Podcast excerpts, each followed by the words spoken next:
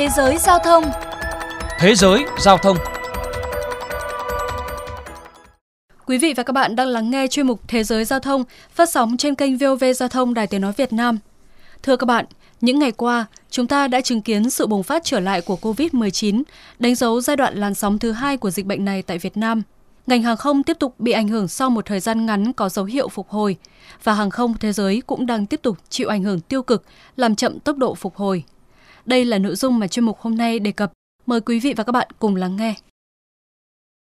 Trong báo cáo mới nhất của Hiệp hội Vận tải Hàng không Quốc tế IATA, tiến trình để hàng không thế giới phục hồi trở lại là sau 4 năm, tức là năm 2024 thay vì là 3 năm như trong dự báo cũ.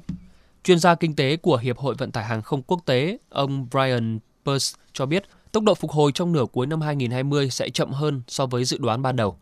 Trước đó, theo trang web Flyradar24, chuyên theo dõi các chuyến bay toàn cầu, hàng không thế giới đang trong giai đoạn phục hồi trở lại một cách chậm rãi bắt đầu từ tháng 5 vừa qua. Số lượng chuyến bay mỗi ngày tăng từ 25.000 chuyến vào ngày 1 tháng 2 lên tới gần 60.000 chuyến vào cuối tháng 7. Dữ liệu cho thấy gần như không có nước nào gỡ bỏ hoàn toàn các hạn chế đi lại, ngành hàng không tập trung hầu hết vào thị trường nội địa. Cụ thể trong tháng 7, số lượng chuyến bay nội địa trên toàn cầu nhiều gấp 5 lần số chuyến bay quốc tế.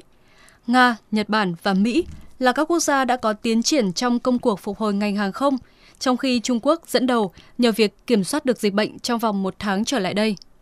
Tuy nhiên, tình hình khả quan chưa kéo dài được bao lâu thì làn sóng COVID-19 thứ hai lại ập tới.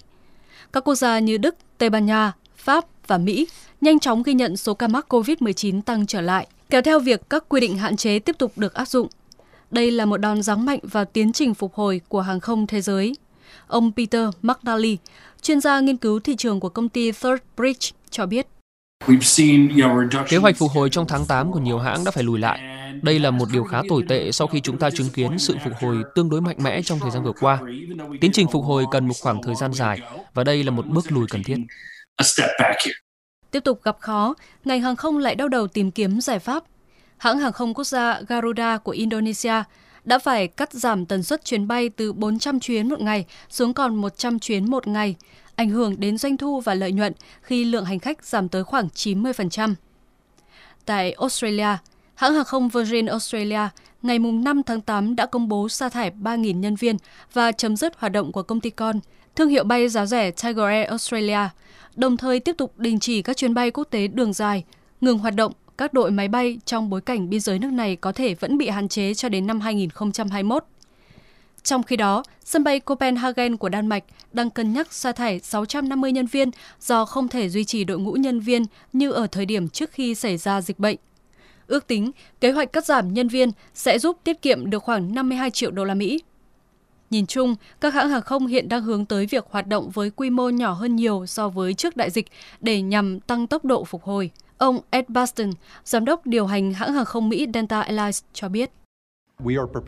Chúng tôi đang hướng tới việc trở thành một hãng hàng không nhỏ hơn trong vài năm tới. Hiện hãng đã có khoảng 20% số nhân viên nghỉ việc như bước đầu cho tiến trình này. Trong khi đó, một số chuyên gia đưa ra gợi ý về việc hàng không có thể hướng tới nhóm khách hàng cao cấp, những người sẵn sàng chi tiền để thực hiện các chuyến bay đường dài. Jeffrey Thomas, chuyên gia hàng không cho biết, dù năng lực hàng không thương mại bị giảm đến hơn 85% so với thời điểm trước dịch COVID-19, nhưng mảng cho thuê máy bay vẫn giữ được mức ổn định. Theo ông Thomas, các hành khách hạng nhất, hạng thương gia đang chuyển hướng sang thuê máy bay riêng để di chuyển. Họ tránh đi máy bay thương mại để giảm nguy cơ bị lây nhiễm COVID-19.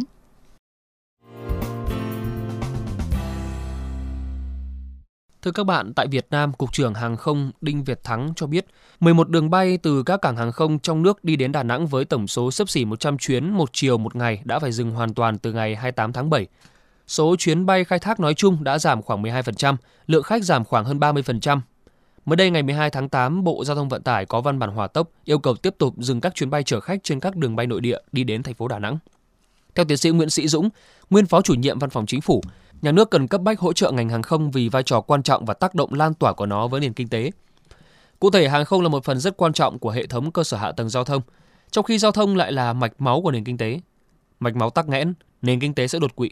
Hàng không hồi phục và khỏe khoắn sẽ kéo theo nhiều ngành nghề, dịch vụ phát triển theo. Đến đây chuyên mục Thế giới giao thông xin được khép lại. Hẹn gặp lại quý vị và các bạn trong những chuyên mục sau.